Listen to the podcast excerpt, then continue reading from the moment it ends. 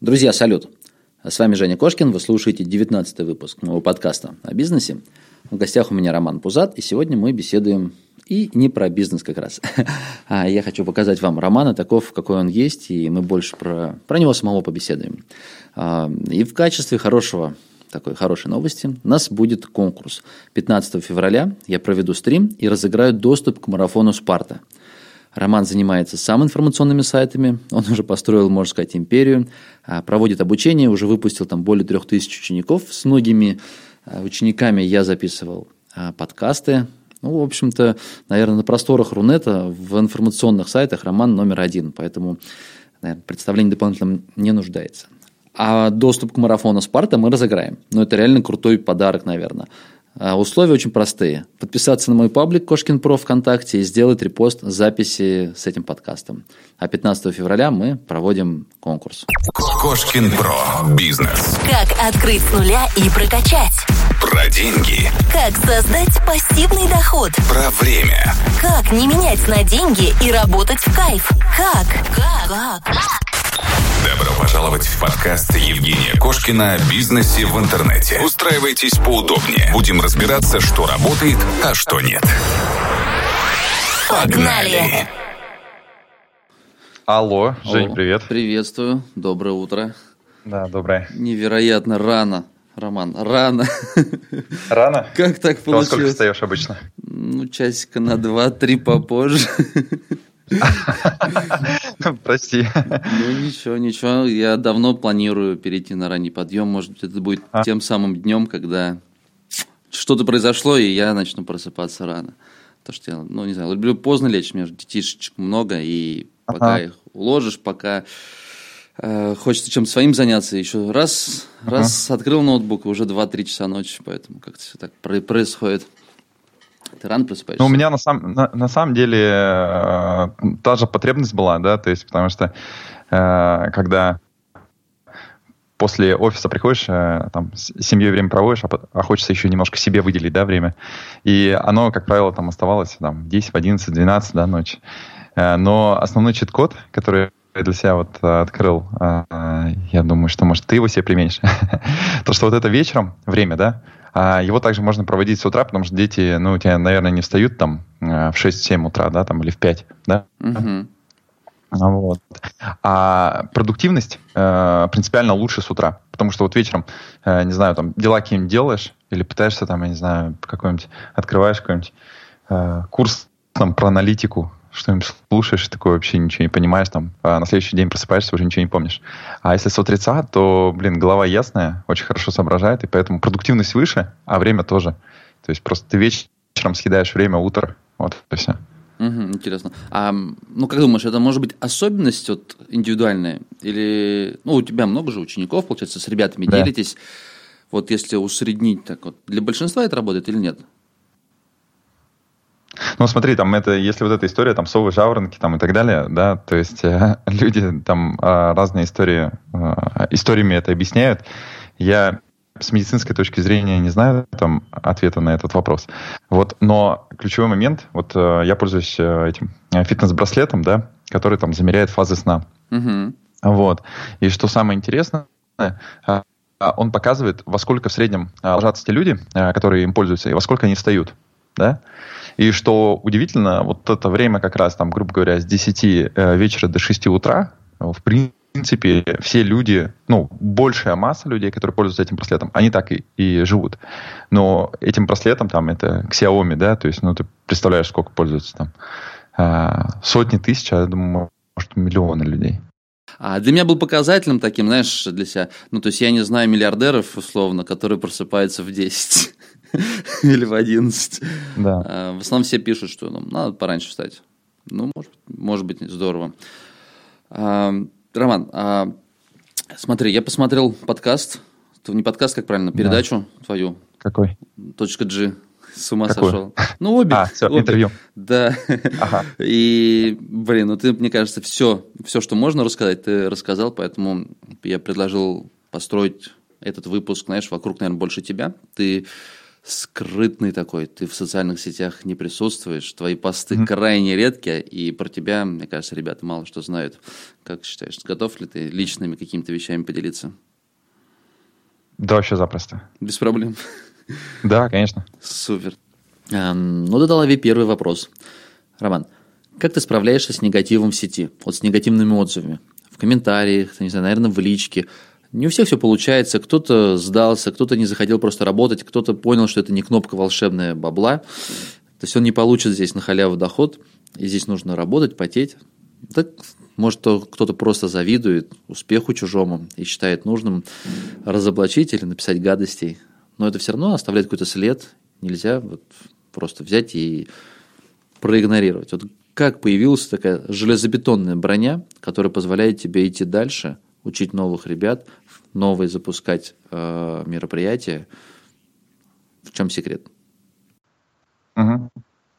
Ну смотри, то есть э, как бы в начале пути, конечно, я на это реагировал достаточно болезненно. Вот. И когда я помню, там сталкивался с каким-то э, очевидным негативом таким, да, то есть люди говорили, что это все не работает, это никому не надо. Я реально даже сам стал сомневаться в этом все. Я помню, вот там э, рассказывал, что, ну, много где, в принципе, но, в общем, а, золотой марафон, в принципе, проводил для того, чтобы понять вообще первый, а, а у людей-то есть результат или нет, вживую, да. И когда люди приехали, сказали, что у всех есть результат, у всех все классно, да, то в этот момент я понял, что как бы скорее всего, это точно не про всех, да, что у кого-то не получается. У кого-то не получается, у кого-то получается, это нормально. И вот э, тогда у меня начало крепнуть уверенность, потому что, как правило, вот эта э, неуверенность и переживания, они кроются, когда у тебя своя позиция слабая. То есть, если ты не уверен в том, что ты делаешь, если ты не уверен э, в понимании э, того, э, несет ли ценность того, что ты делаешь, то, конечно, любые едкие комментарии, они тебя разъедают. Вот. А если у тебя как бы сила, да, то что ты знаешь, что есть результат у тебя, у учеников, там, и так далее, то как бы это сила, которая вот ну, со временем образовалась, и поэтому сейчас э, только на уровне какого-то, наверное, реактивного ума, то есть первичная реакция типа неприятно, но уже буквально там через секунд 5-10 э, я, наоборот, стараюсь с этим человеком конструктивно поговорить, если э, он, ну, способ, как бы, э, способен и хочет этого, да, потому что некоторые, к сожалению, настолько эмоциональны, что они, ну, я им пишу какой-нибудь конструктивно, они меня просто на три буквы посылают, но как бы я с человеком никуда продвинуться не могу. Понятно. Километровая броня и отточенный навык. Рома, у меня вопрос, может быть, даже такой личного, что ли, характера, для своих подкастов интересуюсь. А, я обеспокоен вот гостями, которых я приглашаю. Я хочу быть уверенным в их навыке, что ли, вот в той информации, которую они несут. А, ну, пока это знакомые, ты более-менее можешь быть уверен. А ну, если подкаст э, чаще и чаще выходит, то, конечно, знакомых все меньше и меньше. Вот. Как ты выбирал спикеров на Кинзу? Вот чтобы не оказалось, что спикер вышел, отдал информацию, а потом как-то некорректно себя повел на рынке, и это бросило тень на конференцию. Ну смотри, э, по э, спикерам стратегия такая. То есть есть ребята как бы устоявшиеся, да, которые, ну, лидеры мнений, э, у них там стопроцентный результат и все дела. Вот. И есть э, всегда должна быть обновляемость. Э, потому что если э, одни и те же люди, то ну, не знаю, там, раз, год ты послушал, два, три, э, в итоге это, ну, рано или поздно надоест, поэтому должна быть обновляемость состава, потому что что это всегда новые люди, это интересно. И э, в этот момент мы просто смотрим, кто э, активен, да, и плюс э, собираем рекомендации. И вот, э, например, если говорить там э, про анонима, да, то есть вот там э, это был анонимный э, предприниматель, да, вот. Mm-hmm. Э, я не знаю, он раскрыл свою, ну я как бы знаю, кто это, да, то есть кто этот человек. Э, он достаточно э, ну, известный в кругах арбитражников. Вот. И ну, там, по многим причинам. Вот. И я точно уверен, что у него есть э, личный результат, и, по крайней мере, от всех ребят, которые в арбитражной тусовке, они знают, что у этого человека есть результат, и они говорят, что у него есть результат. Вопрос там был к его обучению. Вот. И здесь я скажу следующее, что э, прогнозировать, как человек человек будет вести свой бизнес, ну, к сожалению, невозможно. Mm-hmm. Ну, вот. Но мы его повторно, как бы, не приглашали, потому что э, после каждой кинзы мы сейчас собираем э, рейтинг, ну, то есть, чтобы люди проставили оценки спикерам. Если спикер набирает ниже среднего, то есть вычисляет среднее, кто набирает ниже среднего, для этих людей кинза, к сожалению, закрыта. Вот. И мы об этом предупреждаем спикеров, поэтому, ну, как бы, спикеры, э, мы потом им не говорим оценки, чтобы они не расстраивались, но да. некотор, некоторым тактично по несколько лет отказываем. Угу.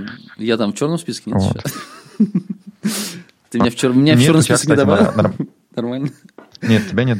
Да, ну, то есть это не, не я добавляю, это э, люди голосуют, да, то есть мне, мне это никому нету какого-то негатива, потому что этот человек выступил, он потратил свое время, приехал там и так далее. Вот. Но если он э, к мероприятию относится халатно, грубо говоря, или пытается из него э, достать какую-то выгоду э, в ущерб э, слушателям, то, конечно, э, в этом случае люди проголосуют, и, соответственно, это выльется в то, что просто человека не будем приглашать.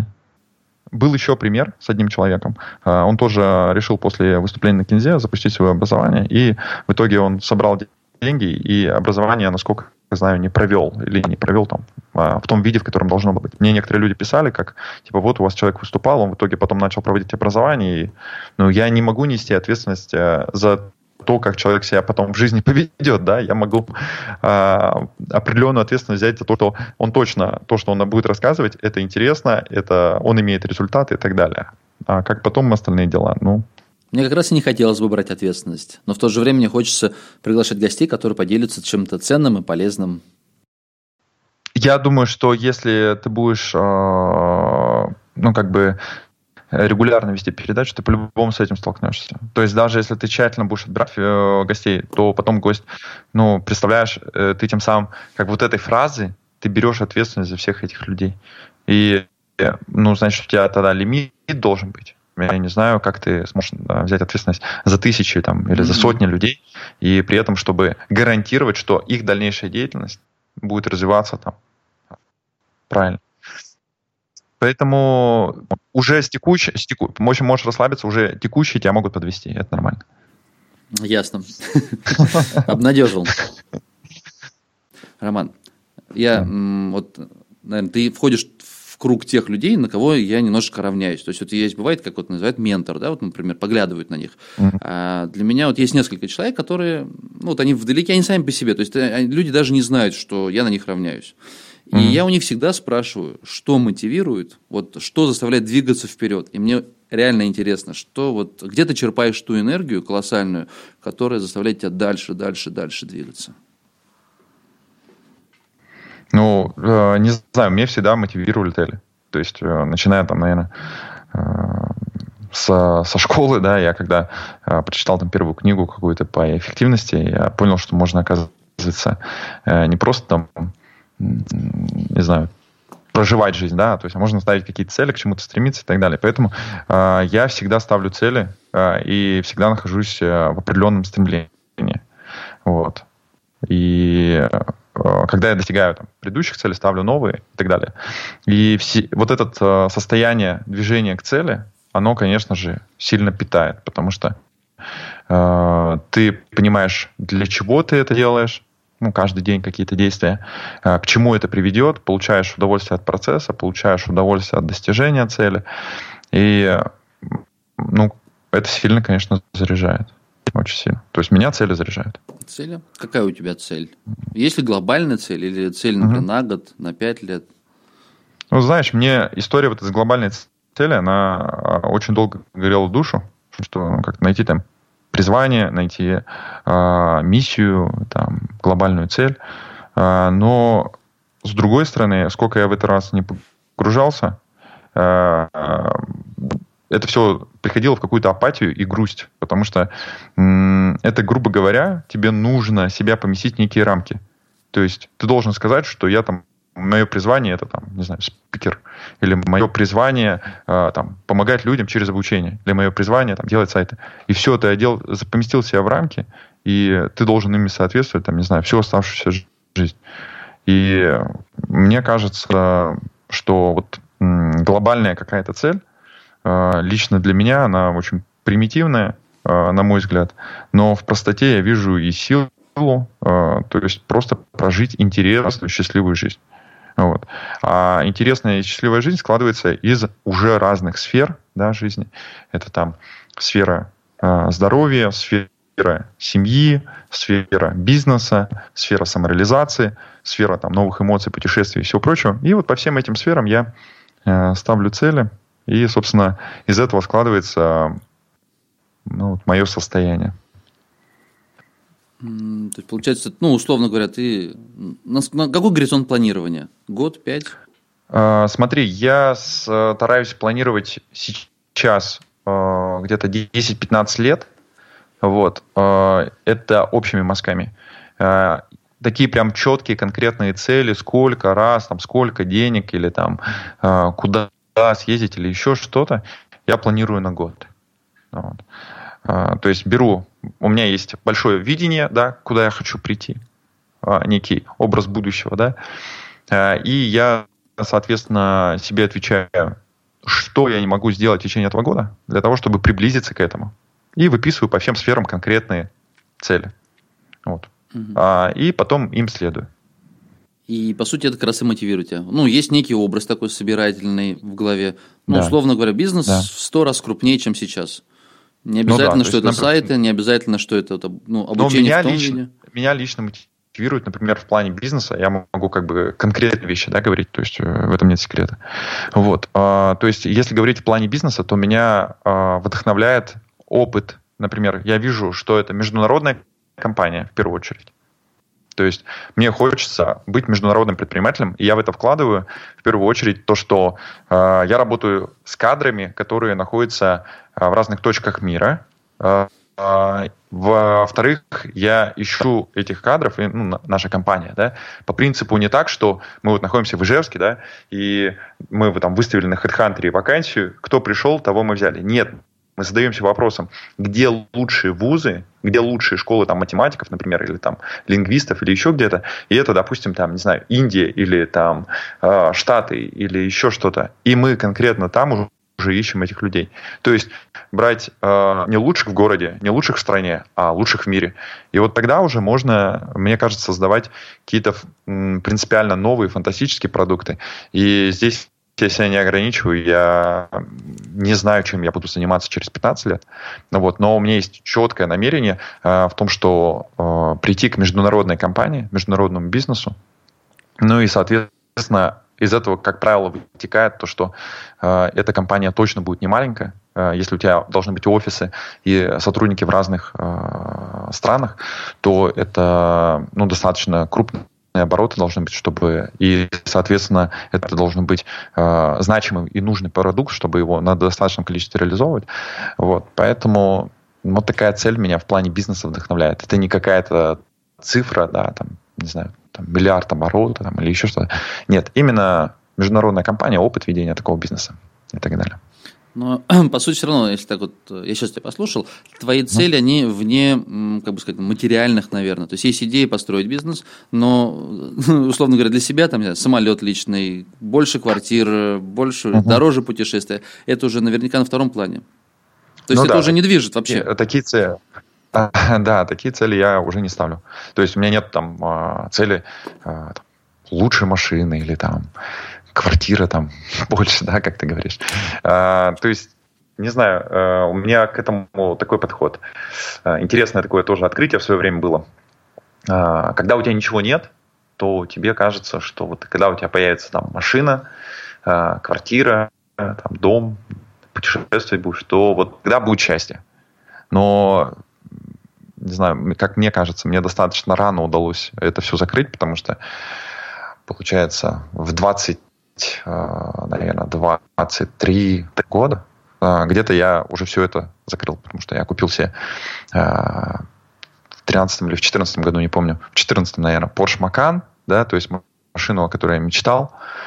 В принципе, переехал в то жилье, о котором мечтал, регулярно путешествовал, в принципе, мог выбрать любую страну, да, и там уже позволить себе очень дорогие отели. И, и в этом состоянии Э, как бы я понял, что меня жестко обманули. вот, потому что э, ты типа вот это все получил, ты, ты думал, что ты этого достигать будешь всю жизнь, да, и в конце, когда ты достигнешь, ты будешь счастлив. А ты достиг это 23, и такой думаешь, и типа это все, что ли? Ну вот. И, конечно, там я немножко приуныл сначала, но потом открылось понимание, что, наверное, самый такой бесконечный вектор развития это, ну, собственно, когда ты фокусируешься не вовне, а вовнутрь, да, то есть э, э, и вовнутрь здесь я вкладываю понятия, то есть, например, развитие себя, потому что, ну, вот по факту, если так посмотреть на людей, э, люди многие там зарабатывают хорошо, но при этом э, имеют ли они достаточный уровень свободы? То есть э, организовали ли они бизнес так, что они могут там путешествовать и вообще заниматься тем, чем они хотят, да, дополнительно. Э, не знаю, мечтали они там, ну вот у меня есть э, конкретные такие цели, например, э, получить права на управление э, яхтой, да, вот. Э, потому что мне хочется, чтобы в какой-то момент взять там с друзьями или самостоятельно уехать, выйти в, в океан, в море, сделать переход какой-то, получить от этого удовольствие. Мне такая картинка нравится, откликается. Ну, это вот. недорого, Или, там, 900 допустим, евро, Роман. 900, нет, дело не в деньгах, да, а вот, вот Сам самое... Вот Но тебе нужен еще второй шкипер, нужно, на самом деле, да. чтобы взять в аренду, так что, если что, поехали вместе учиться. Да, вот, э, самое а, а, круто. Видишь, вот, кстати, это тоже фишка, когда ты говоришь о своих целях, то люди, которым это соответствует, они к тебе притягиваются. Вот. А те люди, которые, допустим, негативные, они начинают токсичить. Ну, то есть у них, э, как это, я не знаю, э, фрукт давишь, что из него вытекает, то, собственно, внутри есть. И если ты надавил человека сказал, я хочу там э, сдать на управление яхтой, человек начинает обесценивать это, говорить, да нафига это, какая яхта, это невыгодно, там вообще ездить, геморрой какой-то и так далее. И ты понимаешь, это токсично. Поэтому, не знаю, открытость, она поэтому хорошо Э, я считаю, э, влияет на, э, по крайней мере, понимание своего окружения. Угу. Ну да, здорово, конечно. Здорово, когда твое окружение разделяет с тобой твои же интересы.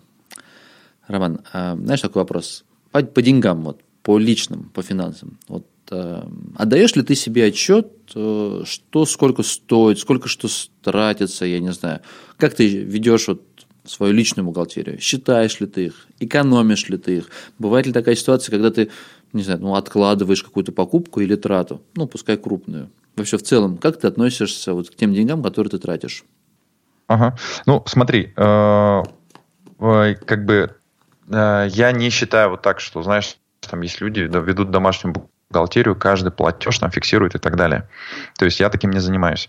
А, у меня бывает такой э, срез, я там а, вот недавно его делал, попросил там ассистента, чтобы она взяла там три месяца а, расходов нашей семьи, я сделал выгрузки со всех карт, со всех там платежей, и чтобы она а, распределила по группам, распределила, кто тратил, на что тратил, и мы, соответственно, поняли, например, сколько там тратит моя супруга, сколько трачу я, сколько у нас уходит на общий быт там, и так далее. Мне это нужно было для того, чтобы понимать вообще, ну, какие суммы я трачу, да. А вот так, э, чтобы контролировать, нет, я этим не занимаюсь, потому что э, доходы э, ну, превышают расходы. И это, я считаю, вообще первое правило э, для того, чтобы человек стал состоятельным. Ты в интервью сказал, что ты миллион в месяц тратишь на семью. Можешь рассказать, на что? Ну вот ты говоришь, mm-hmm. сейчас как раз вы подбили, бухгалтер да. скалькулировал, ты узнал, сколько тратит супруга. И ну, по группам. То есть у меня вот я веду бухгалтерию, мне несложно. Я потратил, да. и мне сразу же там на телефоне, ну, мне нравится, я люблю цифры, я все считаю. Угу. То есть не то, что я там каждую копейку экономлю, но я люблю знать каждую цифру все. Мне интересно, сколько, ну, круто. куда, как. Ну, смотри, э, самая большая статья расходов – это путешествия. То есть э, они, наверное, из-за этого миллиона по году э, 50% съедают. Ну вот. То есть, э, потому что, ну, то есть, если мы куда-то едем, то едем хорошо. Вот, качественно. А, потом из оставшихся денег э, примерно получается, что э, общие семейные у нас э, где-то составляют, ну, наверное, вот 100 тысяч рублей. Это там, бытовые да, вопросы. Это питание, это какие-то а, там помощь по дому, там, а, ну и так далее. То есть персонал. Ну, вот. И, соответственно, остальное примерно 60 на 40, то есть 60 тратит супруга, 40 я. У меня на самом деле бывает, что я посмотрел, у меня бывают месяца, я трачу там 50 тысяч рублей. Как бы это смешно не звучало. 50 э, тысяч рублей я могу потратить, потому что я с утра просыпаюсь, еду в офис, там работаю, вечером возвращаюсь, провожу время с семьей. Мои личные расходы они там нулевые, да, то есть там, не знаю, на обед куда-то сходил или там на ужин. Вот, то есть э, я основ, в основном какие-то расходы, это там, э, не знаю, техника какая-нибудь вышла, или я там прочитал вот недавно там про ионизацию воды, взял там, заказал себе сразу же там ионизирующий чайник, кружку, там и все прочее, mm-hmm. там тысяч на 50. Вот. Ну, то есть что-то для меня новое открылось, мне стало интересно, я взял сразу, заказал, ну, оптом, все. Вот. Поэтому не знаю, то есть, э, как бы, э, на мой взгляд, вообще фокусироваться, вот э, вопрос фокуса, да, на чем ты фокусируешься, то и растет. Вот у меня вот такая установка. И поэтому, когда люди фокусируются на расходах, они там считают, там очень кропотливо к этому относятся, стараются экономить, да. Мне легче фокусироваться на доходах и делать рычаг, чтобы больше зарабатывать. И я точно знаю, что я смогу больше сделать драйвера дохода, э, чем я смогу больше сэкономить. Ну, окей, я там подожмусь, буду использовать какие-нибудь карты, не буду там платить за квартиру там 6 месяцев, чтобы потом там э, выплатить одним платежом. Эти деньги, пока они используются, я их буду заводить в банк, 3%, там 7% с этого иметь. Э, там, и, ну, в общем, 33 схемы, да, я этим, во всем этом погрязну и сэкономлю там 30%. Вот. Окей, по году это там 3 миллиона 600. Но если я, э, мое время будет съедаться тотально, я более чем уверен, что я могу сделать действия, которые по году принесут не 3 миллиона 600, а там 36 миллионов. Вот, поэтому мне туда а, просто правильнее фокусироваться. Ну, экономить же тоже нормально. Но нет в этом ничего плохого. Ну, правильно ты говоришь, сколько времени смотреть занимает? Ну, здесь еще, знаешь, а, вот сэкономленные, заработанные деньги. Просто ключевой момент – не тратить деньги на херню. Вот. А, ну, как бы, я не знаю, я когда покупаю, я либо покупаю то, что реально нужно, либо не покупаю. Ну, то есть у меня нет такого, знаешь, там пришел в магазин, идешь и вот просто покупаешь что-то, а пусть будет. Да? То есть у меня в этом плане вообще а, минимализм. То есть э, я стараюсь э, особо не захламляться какими-то вещами. То есть лучше меньше. Ром, а когда ты будешь в 10 раз больше зарабатывать, как изменятся твои траты? Угу. Изменятся ли они вообще или нет? А, я думаю, изменится. Потому что есть э, вещи, которые я себе пока что не могу позволить. Ну, ну, то есть, не знаю, как бы я могу это позволить, но я, я пока что не вижу целесообразности. То есть, например, летать первым классом.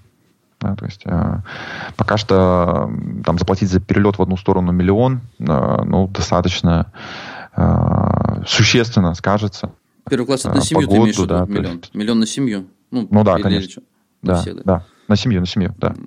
А ты скачай вот. приложение, я не помню, по-моему, называется JetSmarter, если не ошибаюсь. Это для э, частных самолетов. Ну, то есть можешь заказать самолет, перелет, mm. ты сразу поймешь, что есть еще дальше, куда расти, развиваться. После того, как начнешь летать первым классом, думаешь, ох, я экономлю, летаю первым классом, я... мы через пять лет будем с тобой записывать подкаст, ты будешь как раз рассказывать, ну, я экономлю, летаем первым классом, а так хотелось бы семьей взять частный самолет, там, не знаю, сколько, 20-30 тысяч долларов стоит, по-моему, один перелет. Mm. Ну да, то есть я, я бы, наверное, вот ну, такие вещи, на такие вещи бы себе э, позволял, да, то есть потому что для меня э, чем дальше, да, э, самое главное это ценность времени. Э, и если я понимаю, что мне на этот перелет нужно ждать, он мне неудобен, он дольше, чем нужно, то я лучше заплачу и, и тем самым время, э, куплю себе время. Э, Потому что, вот не знаю, про тот же бизнес-класс, да, например, я помню, в свое время начинал писать пост, потом забросил. Вот многие, э, не знаю, ты э, как относишься вообще вот, к бизнес-классу в самолете? А, такого, я очень хочу, но пока считаю, что для меня это немножко нерациональная трата.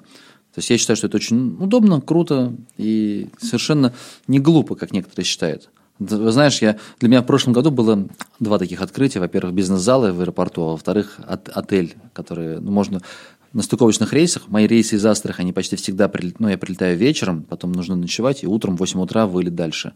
И вот там 6-7, там 8 часов мне приходилось провести в аэропорту, и я отлично справлялся.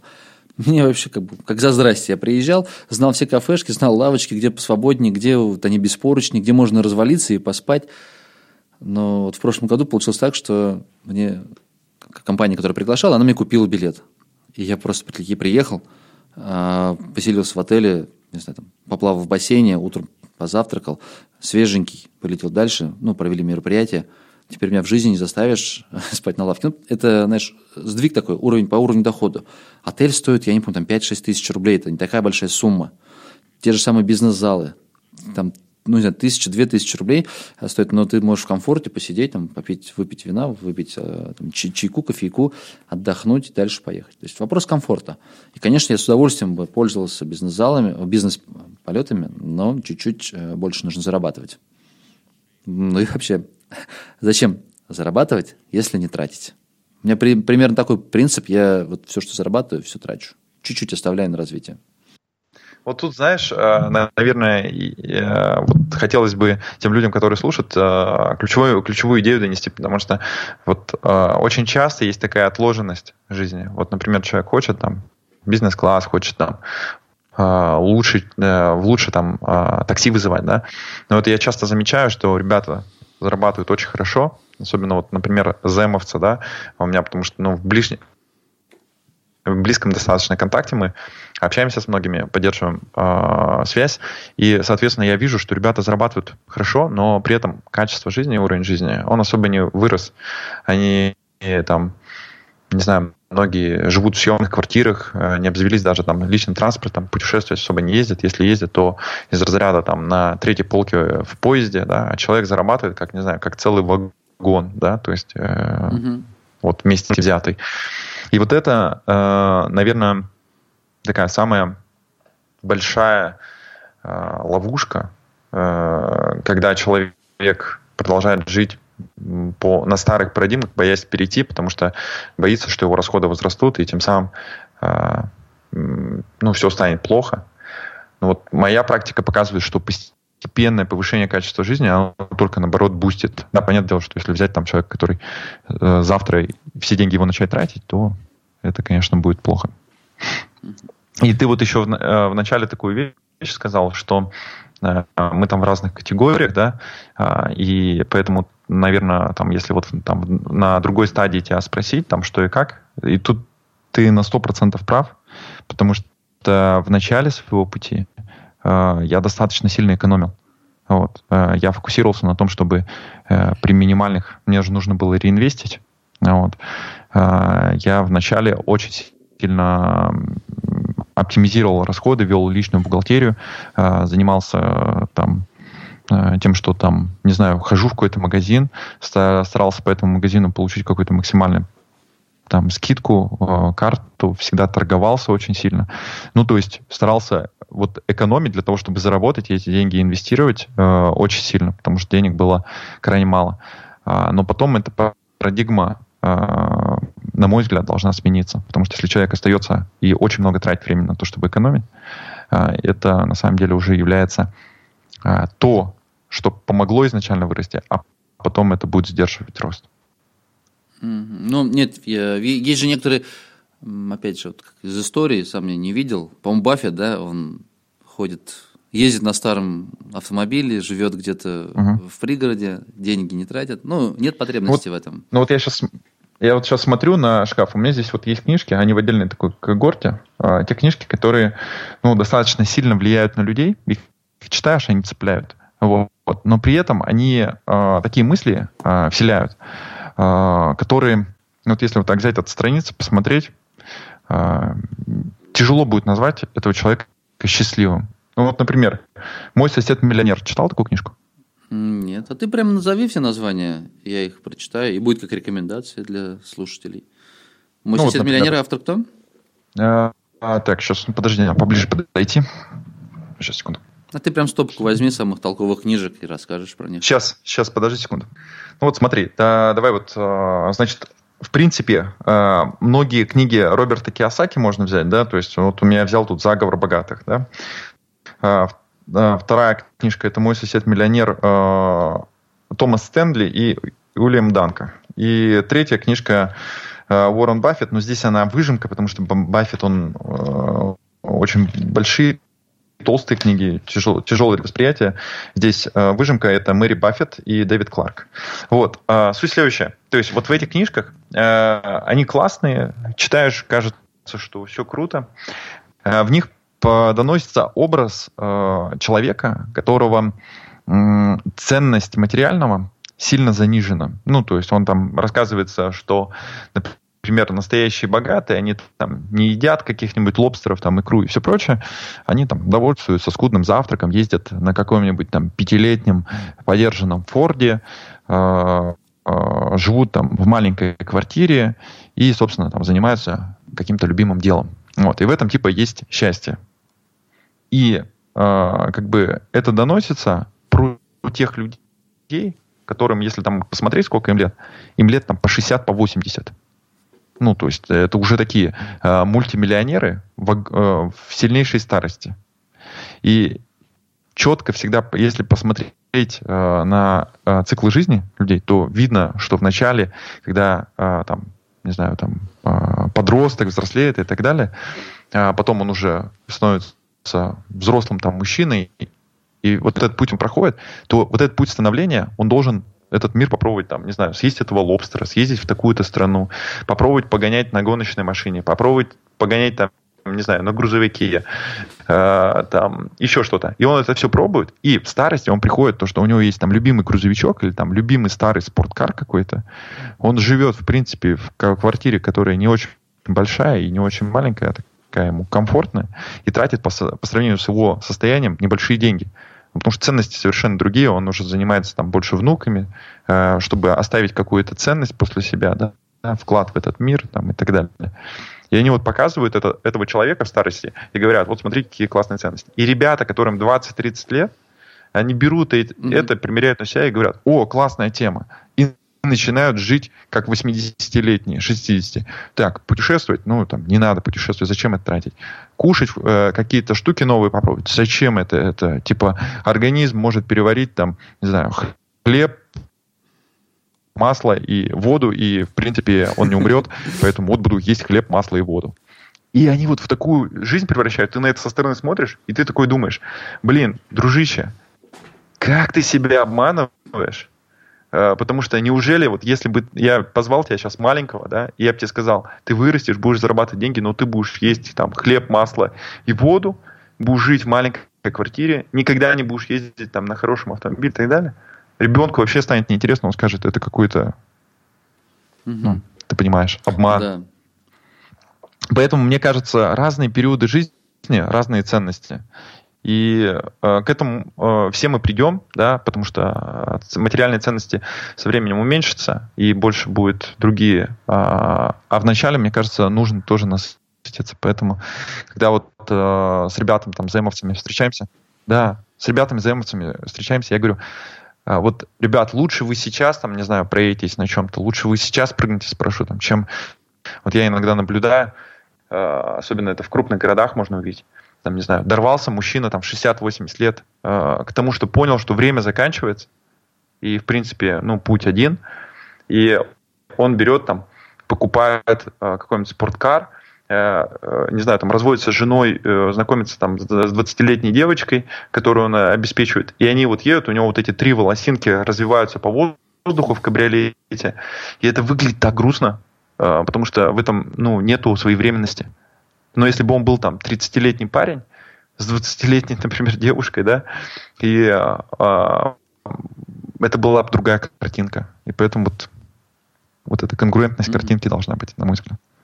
Ну, да. Я, наверное, больше всего, наверное, и боюсь, знаешь, э, то, что потом не будет хотеться.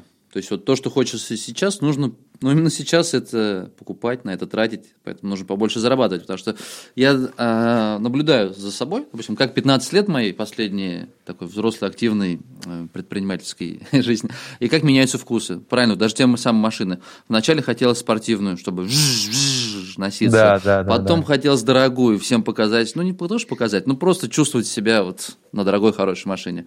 Потом вот безопасный, насколько можно безопасно. Сейчас я единственное, что хочу, хочу минивэн. Хочу, чтобы было много мест посадочных. Мне не нужна спорткар, мне ничего не нужно. И точно так же со спортом, всем остальным. Даже прыжок с парашютом.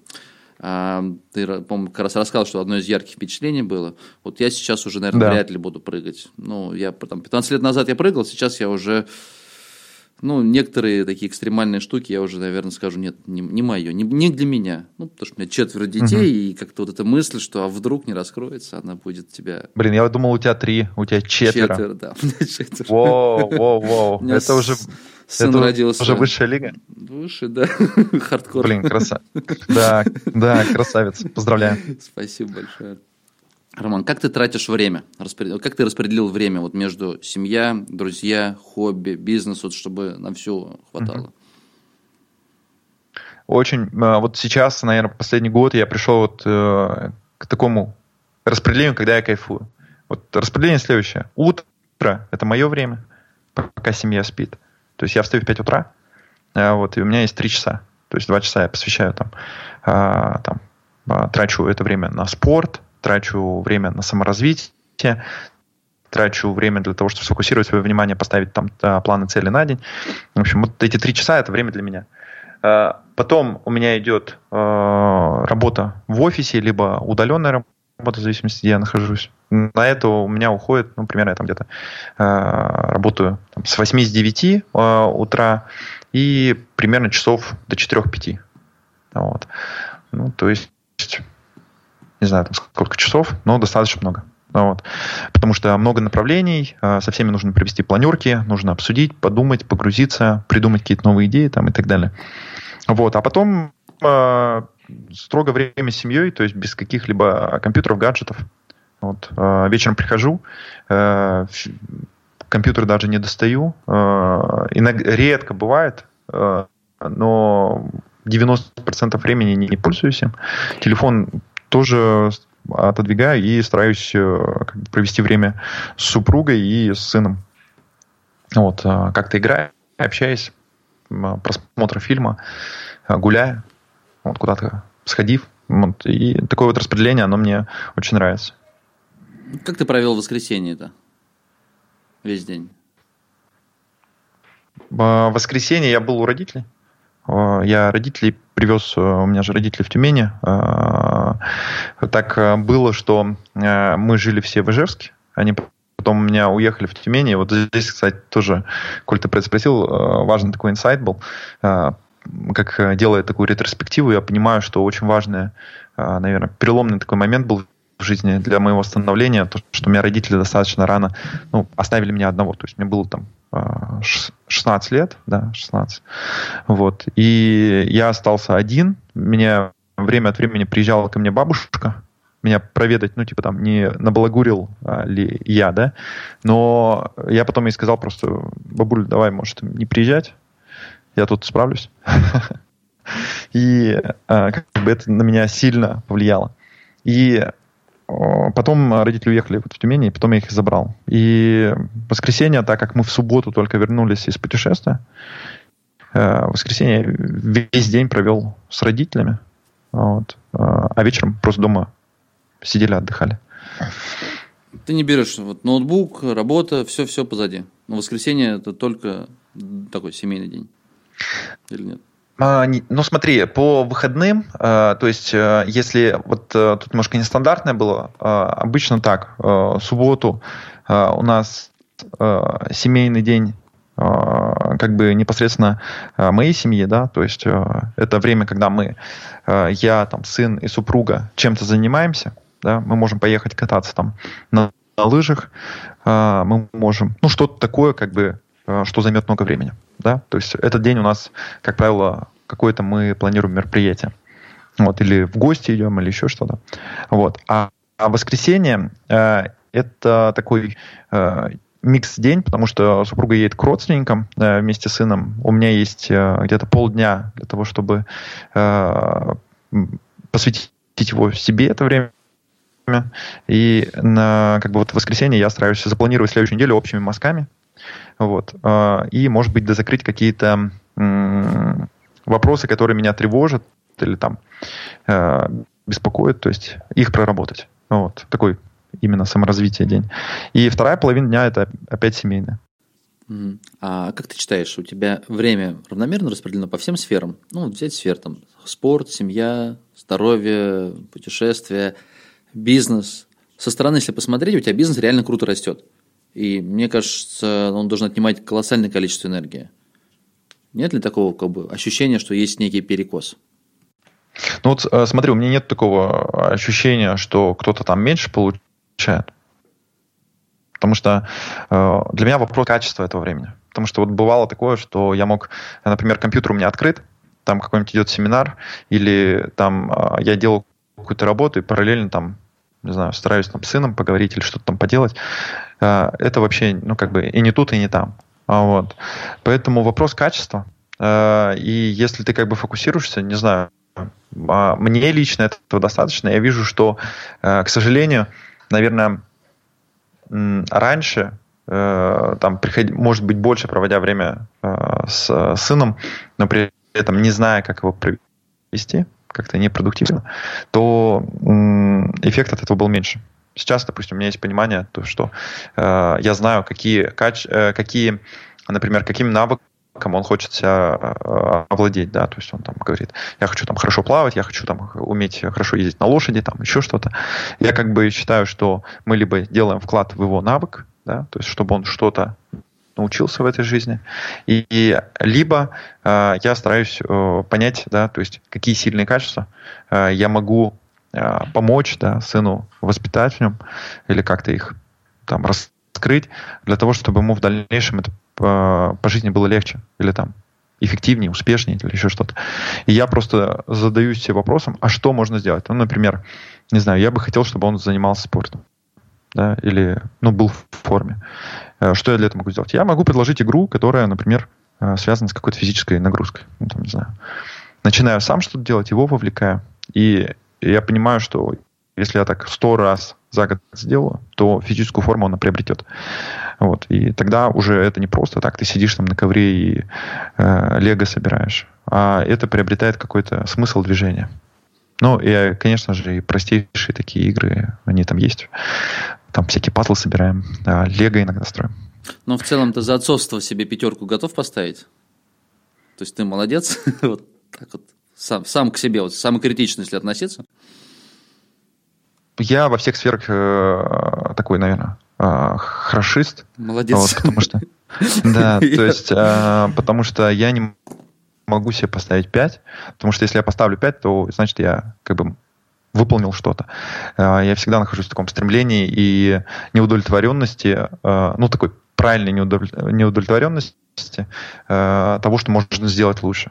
И поэтому не знаю, я всегда открыт к тому, что когда мне человек рассказывает какой-то свой опыт, да, то есть там, не знаю, там, а у нас есть сообщество, там, а, Владимир, например, Сенченко, а, у него пять детей, и вот для меня это было открытие. Я говорю, как ты, вот он при этом занимается медицинской практикой, то есть он врач, мигрировал в Швецию и при этом еще занимается сайтами, занимается инвестициями, у него пять детей, и он такой все успевает и при этом, ну, я вижу, что он является вкладом в семью. Для меня это, ну, интересный опыт. Э, э, поэтому, конечно же, я открыт. Э, таких людей с удовольствием расспрашиваю.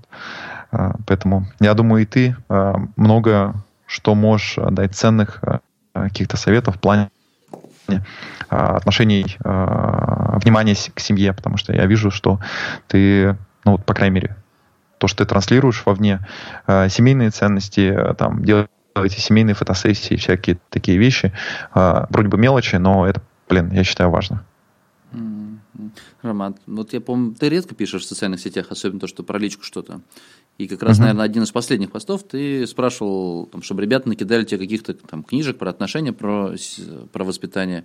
Получается, ну, да. у тебя сейчас четыре с половиной года, да, ребенку? или нет? Ну, я просто... А, да, Четыре да. с половиной, потому что я Да, в интервью вы записывали летом, там ты сказал, что четыре года. А, ну, и, то есть спустя четыре с половиной года ты только задумался, что что-то не получается, или не хватает, или до этого было достаточно, а сейчас ты увидел, что есть еще где, ну, какая-то пропасть некая, чего бы еще понять, изучить, как так? э, Ну, смотри, получилось? а, как так получилось, э, то, что изначально я как бы, не знаю, первый ребенок и первые два года, на мой взгляд, это просто состояние шока. То есть, а, потому что у тебя, ты ко всему этому привыкаешь, у тебя меняется вся жизнь, ты, у тебя меняется, как ты путешествуешь, как ты проводишь время с супругой, как, вы- ну, все меняется. Ну, я думаю, тебе уже тяжело, наверное, вспомнить э, про первого ребенка, но мало ли. С первым, знаешь, боишься всего на свете, а потом с каждым новым все проще и проще.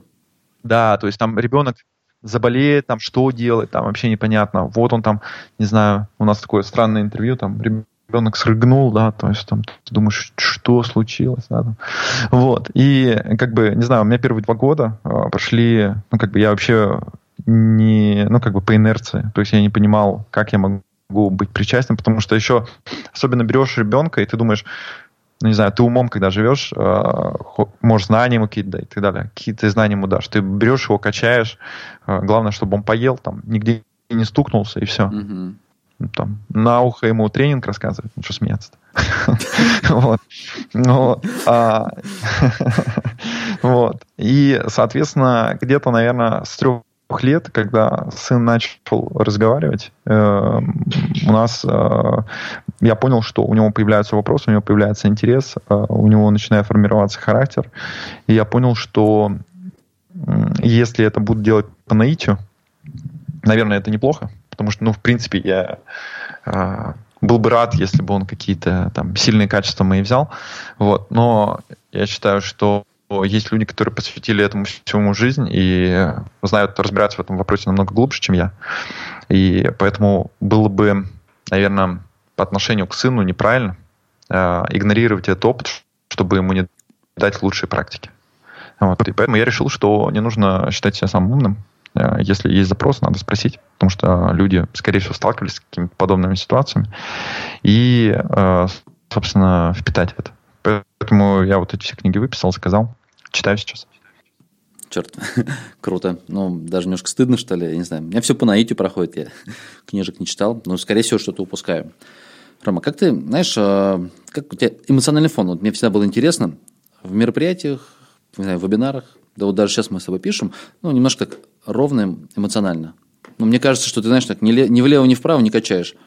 Все прям как-то... Вообще, в целом, бывает ли такое, что Роман разгневался? Я не знаю, может быть, сотрудники тебя вывели, дома что-то произошло, когда ты можешь взять там, либо наорать, либо просто пу- выпустить пар. Ну, смотри, я не знаю, как это так устроено, да, то есть, э, но я вообще по своей природе, я очень спокойный.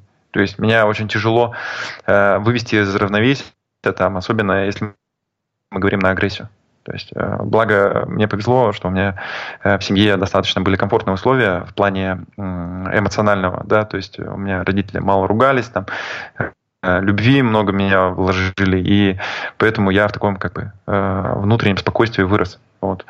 И вот это мое внутреннее состояние, оно, чтобы у меня, наверное, за всю жизнь там, ну, наверное, вот э, проявлялось только в драках, да, то есть когда там, э, ну, не знаю, меня ударят, и у меня агрессия, да, то есть это было там школьные годы.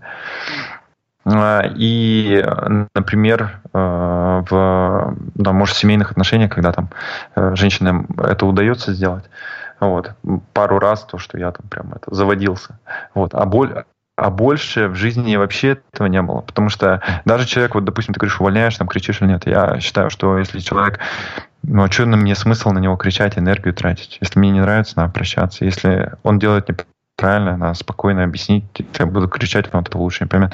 То есть, не знаю, у меня вот такая позиция.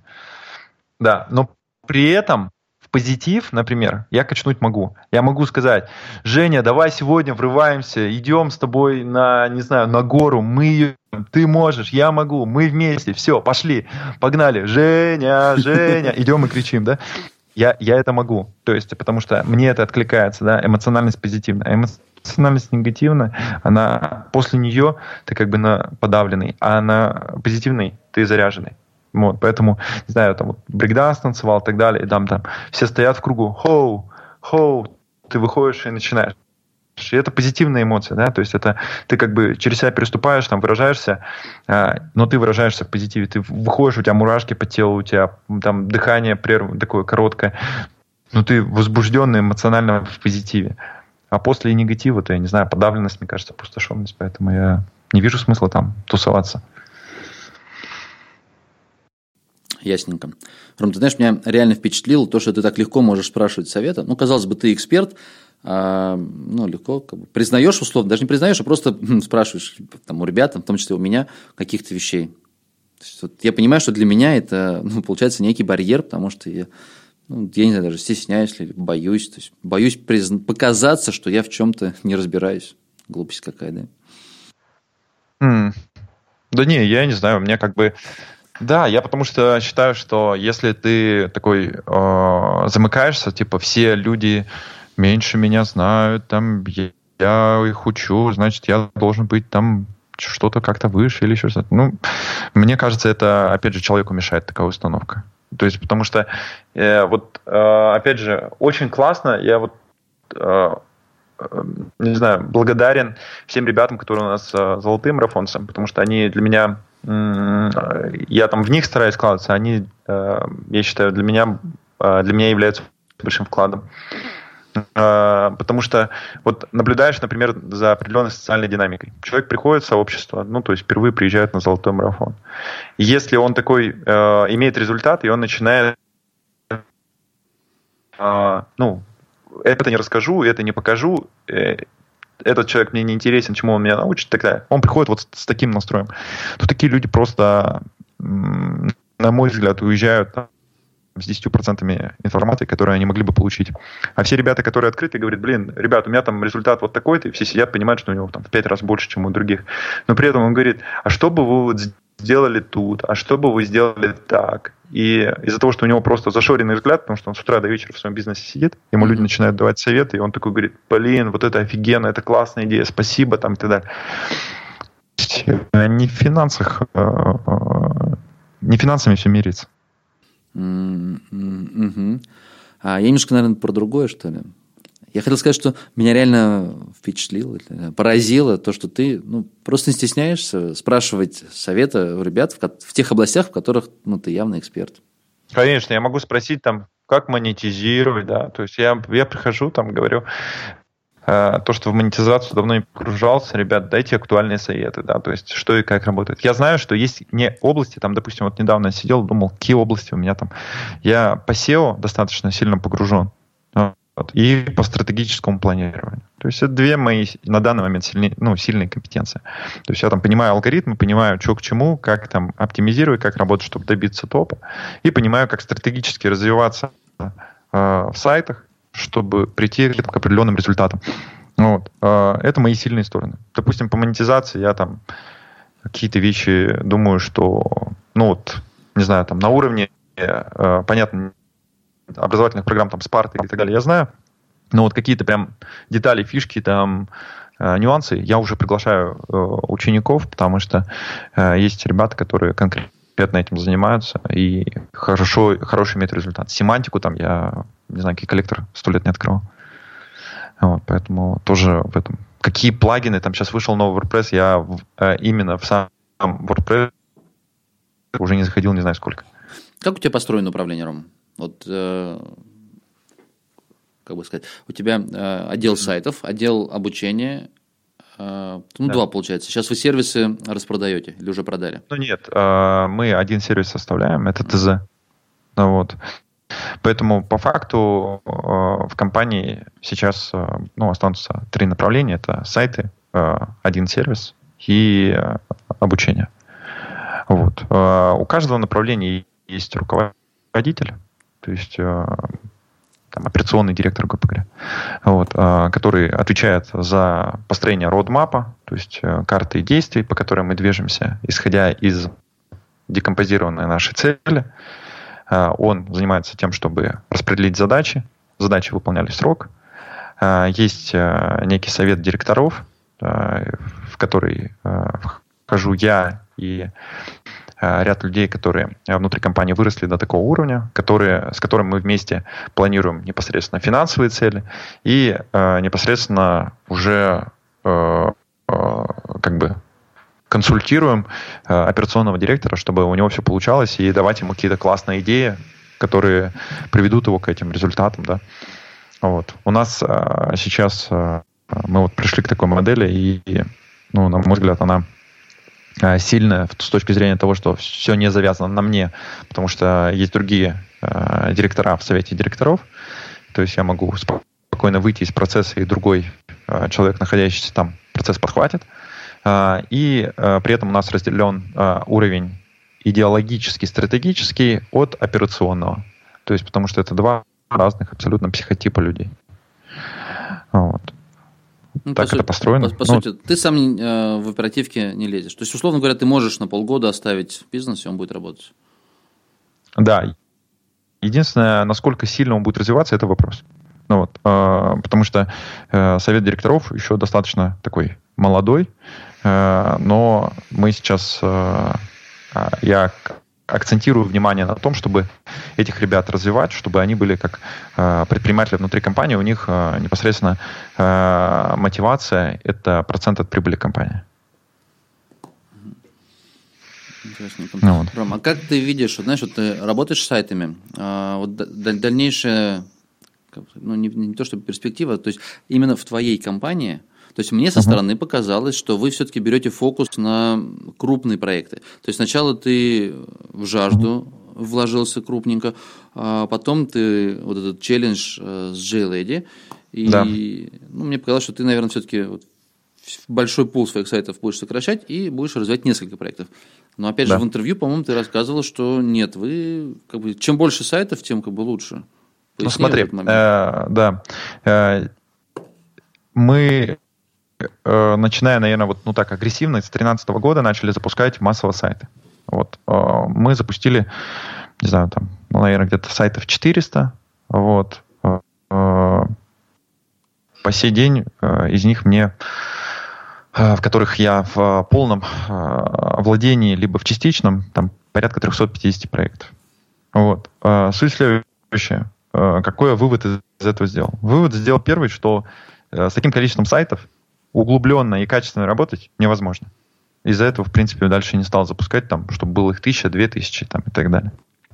Потому что мы столкнулись с тем, что где-то здесь нужно что-то обновить, тут какой-то фильтр, тут э, монетизация просела, и везде вот ты скачешь с проекта на проект, недостаточно не погружаешься, и ты докручиваешь какой-то проект, и у тебя там рост на 5000 рублей да, по конкретному проекту, а ты потратил время, да, то есть на другой там, и поэтому лучше работать с более сильным таким рычагом. Вот. И э, поэтому вывод был первый сделан, что погружение не получится. Э, от этого э, доходность, именно возврат инвестиций, он будет ниже. Вот, потому что ты не выкручиваешь, не доделываешь и так далее. А, но с другой стороны, я увидел, что на протяжении такой дистанции, если вот у меня есть средства там, золотых марафонцев, да, ребят, которые имеют там, там 3, 5, 10 сайтов, некоторые имеют 2-3 крупных, и я вижу, что устойчивость моего пула, она значительно выше. Потому что что-то приседает, что-то растет. У меня есть сайты, которые там 4 года назад просели, а в 2018 году выстрелили там 10 раз. Какой-то фильтр на них был, он снялся просто с, на протяжении времени, и э, сайт выстрелил. Он был мелкий сайт, мы им не занимались, а он сейчас там драйвит. Или там были какие-то сайты, мы там э, просто оказалось, что их не знаю кто даже, но их кто-то добавил в Дзен, и они по сей день в Дзене. Вот. А, ну, то есть просто, видать, пользователи с интернета, не знаю, кто это добавил. В общем, может быть, SEOшник э, какой-то у нас добавил. Ну вот. И вот. И э, как оказывается, то, что вот, э, вот это вроде бы такая нестабильность на уровне проектов, но за счет диверсификации она показывает э, стабильность. И мне это нравится с точки зрения, как бы, если по пассивного такого бизнеса. Но если мы говорим про э, актуальные тренды, да, то есть что вот сейчас я бы делал, да, куда бы я фокусировался, э, учитывая свой опыт и свой рычаг, то, конечно же, нужно идти в крупные. Потому что, ну, вот представь, я могу запустить еще 100 проектов, и будут они иметь средний результат.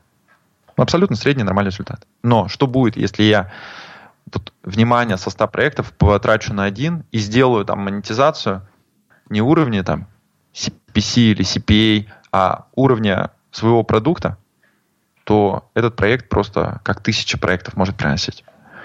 И интересность такого проекта, она будет выше. Поэтому я считаю, что на начальной стадии человеку лучше идти через диверсификацию, запустить там 3, 5, 10 проектов, вот, а потом уже, исходя из этого, получить опыт, понять, чем ему хочется заниматься, какой теме он хочет погрузиться и запустить там или углубить 1, 2, 3 проекта.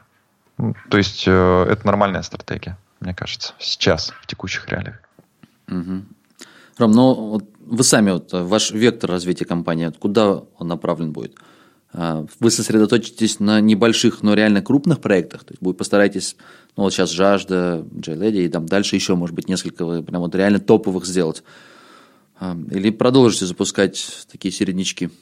А, ну, смотри, если говорить про вектор развития компании, то э, у нас э, мы сейчас идем к тому, что у нас будет реально вот пул там 3-5 проектов крупных, mm-hmm. вот, э, над которыми мы будем заниматься, и у нас э, будет еще, наверное, проектов 50-70, э, которые будут э, некой подушкой э, потому что они просто будут манимейкинг. То есть э, они просто приносят деньги, мы их минимально поддерживаем, особо не вкладываем туда э, внимание. А вот, они регулярно там, приносят определенный процент, а внимание, фокус, силы, глубина э, будет там в 3-5 проектов. Вот. Пока что у нас э, есть три идеи. Ну, а, а, один проект уже полностью реализован. То есть э, есть э, одна идея, которую в ближайшее время реализуем, и одна идея прям э, на уровне еще идеи. Вот. Ясненько. Рома, челлендж ваш как проходит по JLady? То есть, это, ну, мне, я со стороны наблюдаю, но мне почему-то да. кажется, что там особо сдвиг, сдвигов нету. Там около 30 сейчас, сейчас трафик или нет в суточный?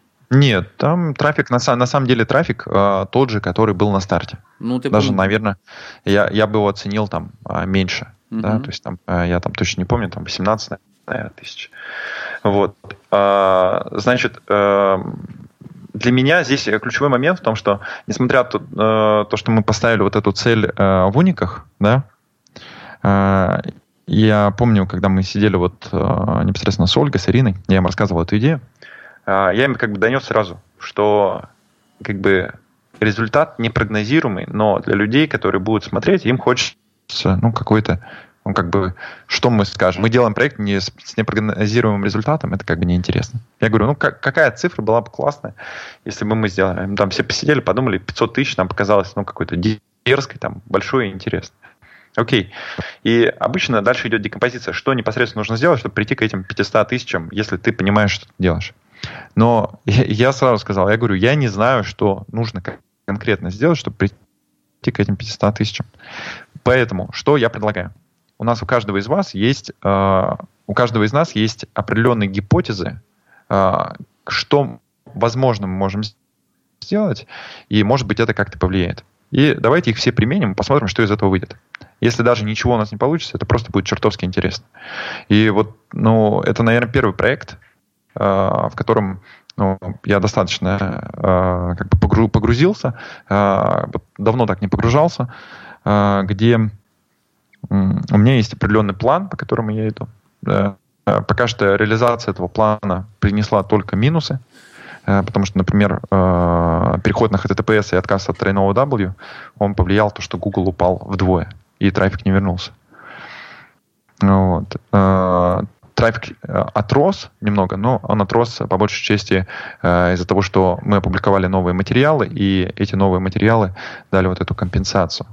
Вот. Э, Яндекс, э, в свою очередь, э, улучшился. Мы смотрим там по старым позициям, он растет, но э, значимого изменения э, в трафике это не дает, потому что Google сильнее просел, поэтому мы получили минус, и сейчас просто вернулись, нас, ну, там, возвращаемся на свои первоначальные позиции. Э, поэтому, если говорить э, про э, как бы результативность наших действий э, и неэффективность э, может быть со стороны, это кажется, что это там неправильно, неэффективно там, или еще что-то. Но я буду очень рад, если кто-то даст какие-то конкретные рекомендации, что нужно сделать, э, чтобы там, через пару месяцев было 500 тысяч трафика. Сколько вы вложили уже финансово? Или только время в основном? Нет, мы, нет, мы статьи пишем, то есть э, на статьи мы потратили, наверное, ну вот э, пишет часть контента пишу я, э, часть контента пишет Ира и часть контента Оля. То есть у нас здесь так распределено, что мы такую гипотезу обкатываем, что Ира пишет по своей системе там вхождений тексты, и, соответственно, мы, мы смотрим, на какой трафик они выходят. Мы пишем через контент Binet, смотрим, на какой они трафик выходит, а Оля, э, у нее непосредственно ну, такой персональный конвейер, да, там с э, очень сильно отобранными авторами, редакторами, корректорами и всем прочим. Да? И мы смотрим просто на дистанции, какая окупаемость э, в каком сегменте будет. Это тоже для нас внутренний эксперимент. Я потратил где-то, получается, 50-70 тысяч, ну вот до Нового года было где-то 1050 на контент. Вот. Ирина сопоставимую сумму потратила, и а, Оля чуть больше, наверное, 1070. Вот. Пока ну, то есть у нас где-то расход а сейчас... Ну, для тех целей. А мы не планируем, да, а мы не планируем, угу. то есть э, я изначально сразу же э, как бы обозначил, то, что нету задачи, там, не знаю, вложить там 10 миллионов, mm. э, написать э, там 5000 текстов, сделать по ним KPI SEO там 150, там, ну, нужно декомпозировать, посчитать, сейчас сходу не могу, да, вот, и выйти на этот показатель. Но это просто неинтересно. То есть наша основная задача, то есть при минимальных усилиях реанимировать сайт. То есть мы вот этот контент делаем не из-за того, что мы не можем больше делать. Мы мы можем больше делать. Но мы его делаем для того, чтобы просто а, определенные факторы у сайта возобновить, как обновляемость, да, а, как новый трафик на сайт. То есть были, чтобы заходы. Дальше за этими заходами последуют ассессоры. Ассессоры будут ставить оценки, оценки по отношению к сайту накапливаются и так далее. Вот именно это сделать а, и а, за счет этого а, поработать со старым контентом. Потому что старого контента там 6 тысяч единиц. Вот. 6 тысяч единиц, которые дают, ну, а, ничтожно малый трафик, э, я считаю, потому что сайт зафильтрован. И поэтому здесь ключевая идея в том, чтобы вывести его из-под фильтров. И а, тут такие фильтры, что из-под которых люди, ну, не знаю, я не видел ни одного примера сайта, который был настолько же зафильтрован, и кто-то его вывел. Но ни одного не знаю. Если кто, у кого-то были все фильтры, то есть зарекламленность, э, панда, пинг, э, потом пингвин, э, отключение ссылочного, МПК, ну, в общем, там все. Ну, реально там челлендж все интересный. То есть, да, и мне это интересно. То есть, да, если я все, все знаю, что я сделаю, поможет это или нет? Если не поможет, то я для себя сделаю вывод, что моих знаний и наших усилий недостаточно для того, чтобы а, ну, супер зафильтрованный сайт вывести. Но если мы этот раскупорим, как бы эту штуку, то, следовательно, я могу прийти на рынок, купить убитый проект, у которого был там трафик по 200, по 500 тысяч, потратить на него год по определенному регламенту, просто дать сотруднику сказать, вот, ребят, вот то, что мы все сделали, вы также пройдите, все mm-hmm. сделайте. Ну, только вот эти вот 2-3 пункта вы вычлените. И мы эти проекты будем реанимировать. Понимаешь?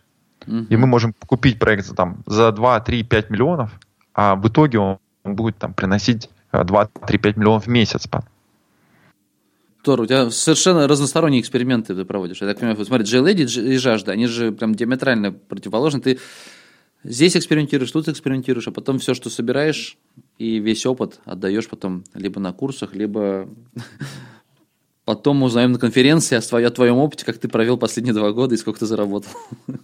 Да, да, то есть э, для меня тут, э, с другой стороны, видишь, э, это и мне интересно, и это интересно людям, и это создает контент так далее. Но я, в принципе, я говорю, то есть вот ЗМ, например, я на ЗМе делюсь всем, чем я вот живу в текущем моменте. Я приезжаю, вот рассказываю, то есть вот там, не знаю, в этом месяце мы делали вот это, потому что считаем то-то и то-то. То есть это вот слепок мои, моих знаний и данных вот на текущий момент. Я отдаю ребятам, то есть все, да, то есть вот там нету никаких, типа, вот это не могу говорить или еще. Вот. А потом уже, допустим, там через полгода это уходит там уже на кинзу или там на арену. Потом, ну, какая-то часть. А потом еще через полгода это уже частично выливается там Спарту. А еще через год уже там сильно выливается Спарту. Mm-hmm. Поэтому просто ты чем э, более премиальную программу проходишь, тем более как бы такой ну вот да, здесь нужно да, успевать, потому что чуть-чуть проморгал и пропустил. Я, я пропустил историю с Дзеном, например. Я ее толком там с пушами не застал, потому что слишком поздно об этом, наверное, узнаю. А тренды, хотя вот эти все на виду, да, то есть и, и вот а, опять же, да, от нашей э, глупости и э, определенного, э, ну, наверное, закрытости мы эти вещи упускаем, потому что вот была интересная история в семнадцатом году э, на золотом марафоне, э, постоянно его упоминаю, потому что, ну, там, наверное, вот у нас такое живое общение идет, да, потому что ты все равно, когда в переписке или там в чате с, с учениками, это не то, да, то есть это тоже хорошо, но это не то. А вот э, ребята приезжали, там был Антон Глущенко, там э, Гош Кривилев приезжал, в общем, ну, ребята были, да, которые сказали то, что мы сейчас инвестируем в крипту, это было лето 2017 года, угу. и у нас э, окупаемость, ну, в общем, отбив инвестиций, 3 месяца. То есть вот они вкладывают, через 3 месяца они получают. И там еще мы пока были э, на этом мероприятии, э, за это время он там немного подрос, и они сказали, то есть вот за это мероприятие мы э, там э, заработали больше, чем это мероприятие стоит. Просто вот ничего не делая. И они говорили, ну, в общем, тема классная, как минимум попробуйте какой-то суммой. Как ты думаешь, какой процент людей попробовал? Да я не думаю. Я думаю, скорее всего, никто не попробовал, потому что уже никто поезд мчался вовсю. Никто. Он полетел же в феврале, да, поезд... если не раньше, или в январе полетел. Я с этого поезда вышел там в июне, мне кажется, или в мае, я уже не помню. А потом только смотрел, ага. И облизывался, как он дальше мчит и мчит. А уже запрыгнуть да. сложно, когда он мчит. Ты уже не веришь в эти цены. Да. Да, и я тоже не верил. А, то есть я говорю, блин, да нет, это, это все авантюра, все это рухнет там и так далее. Но вот просто, если бы я взял, ну и сказал бы, окей, какой суммы мне, ну вот, э, не жалко, да, то есть поверить вот в этих ребят, которые с горящими глазами, и не один человек говорят то, что у них есть результат, какой суммой? Ну, допустим, какой-то там, не знаю, взять а, одну, один процент от капитала. один процент капитала. И взять эту сумму вложить. Но это было бы угу. очень правильно. Потому что э, это же рекомендуют не СМИ, рекомендует не мужик какой-нибудь у подъезда, а это ребята, которые ну, достаточно много в жизни получили опыта, дошли до этого и приняли это решение. То же самое с Дзеном, например. Я не знаю, Дзен, когда пошел, э, Ирина, Оля, ну, много ребят, да, то есть э, мне писали, что зарабатывают по 100, по 200, по 300, по 500 тысяч, по миллиону начали зарабатывать только с Дзена. Да, вот. И, ну, мне открыто об этом говорили. И я э, долгое время даже не удосуживался туда отправить сайты. Угу. Ну, Понимаешь? Понимаю прекрасно. Оля год назад со мной один из первых выпусков писала вот в одном из первых выпусков, да. я, может, даже первый, сейчас боюсь наврать, но она как раз рассказала, что вот, у нее там миллион доход был в тот момент. Потом он сдулся. Ну, я так послушал, ну да, да, ну круто, молодец. Дзен, да? Ну, фигня какая-то. Да, интересный момент. Вот, например, а, если взять а, например, Дениса Модеска, да, Дениса Ларионова. Mm-hmm. Вот а, Денис молодец. Он продвинулся дальше, чем я. А, он э, не внедрил дзен, но они хотя бы сайты добавили. И это было решение а, более даже оказалось более правильным, чем, например, а, когда Ира и Оля добавили, их сайты побанили большинство. Потому что тогда был вообще полный беспредел, не было правил, и когда они начали появляться, всех начали банить. А те площадки, которые добавились в то время, и они же ничего не публиковали, банить не за что. И если сейчас вон там посмотреть э, сайты э, у Дениса, он, э, у них там трафик, не знаю, там миллионов э, 20, наверное, э, по месяцу только с Дзена э, привалило. Ну да, он рассказал, что у него Дзен качает, а всех остальных побанили. Мы с ним под да, Новый год писали а выпуск. Да, и по, по факту, вот считай, 10 э, миллионов там, 10-20 миллионов трафика, э, если монетизация, учитывая, что он использует только белую, да, э, то есть там контекст в основном, то есть контекст в среднем там на таких сайтах дает там 30 копеек, а в Дзене Э, кликабельность и доходность выше, потому что возрастная аудитория, то там 40-50 копеек с контекста чистого, с хорошего завеса, а они достаточно, ну так, агрессивно завешивают, ну, как бы в пределах нормы, но я считаю, что это не, там, не уровень Mail.ru, когда там один блок после текста, да, вот. И э, представь, если 50 копеек, и то есть, грубо говоря, вот э, решение просто добавить было сайты сейчас может приносить там в месяц там от 5 до 10 миллионов ну, я думаю, что это приятненько. Угу. Надо вовремя, вовремя нос по ветру успевать везде смотреть. Да, просто нужно пробовать. Мне кажется, вот все, что появляется, нужно хотя бы попробовать. Что-то приложить усилия.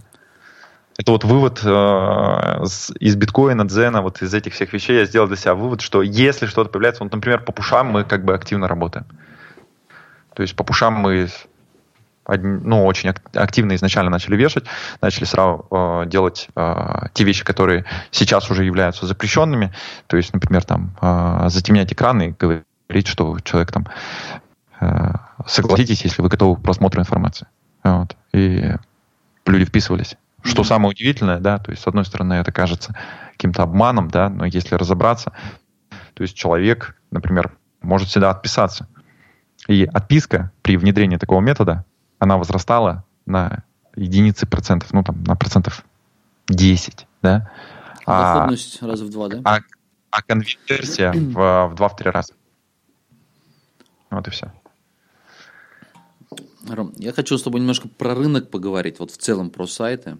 А, знаешь, ну, я почти, мне кажется, у многих вот топчиков, со всеми, я записываю подкаст, я всегда спрашиваю, вот как они видят рынок, сколько здесь места для всех, вот этот океан, в котором все мы варимся, плаваем, и, uh-huh. и вот чтобы новичку, например, понять, есть ли ему место здесь или нет, когда закончатся ниши, э, сколько, например, условно говоря, сайтов, сколько мастеров, которые могут зарабатывать, не знаю, от 300 тысяч и выше. Здесь вот на нашем uh-huh. рынке, вот в Рунете поместится. Можешь рассказать? Ну вот смотри, здесь, э, чтобы я не ответил, да, то есть э, все будут э, думать, что я говорю это в интересах обучения, вот, потому что, ну, моя позиция, она реально, ну, вот такая, то, что, во-первых, ниш достаточно много, потому что я за все время обучения, ну, меня тяжело уже удивить нишей, потому что у меня первое задание на марафонах, я говорю то, что, ребята, э, заполните там определенный чек-лист с определенными идеями, нишами, которые там, вы, к вам приходят на ум, или вы их проанализировали и так далее. И э, на выходе этого задания, грубо говоря, у меня есть там, э, если свести все эти файлы, э, то 10 тысяч э, ниш, из которых, если убрать дубликаты, то остается там 2-3 тысячи. Вот.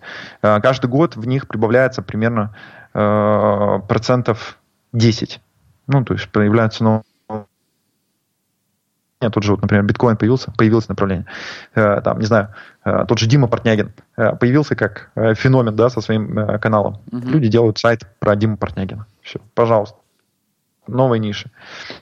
И, соответственно, вот таких ниш 10% где-то появляется.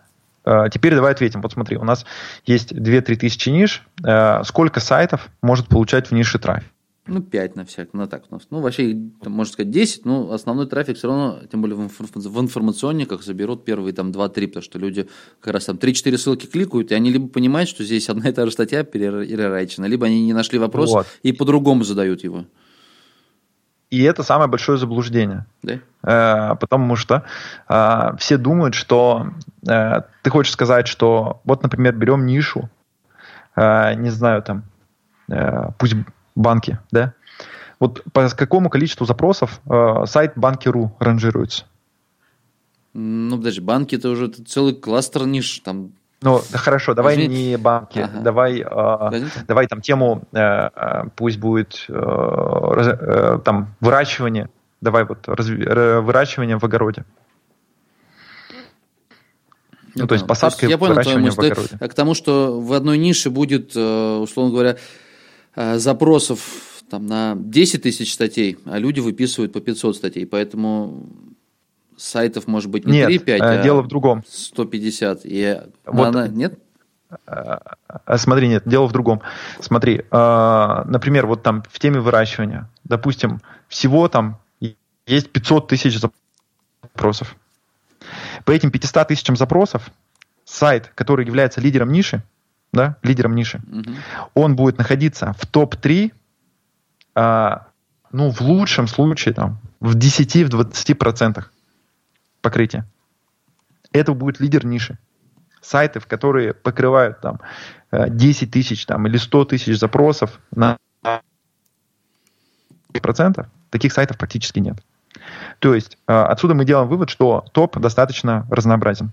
И если мы ну, определенные ниши брали и так декомпозировали, то в среднем порядка а, 80% трафика распределяется между 50 проектами в нише. 50. Хм, интересно.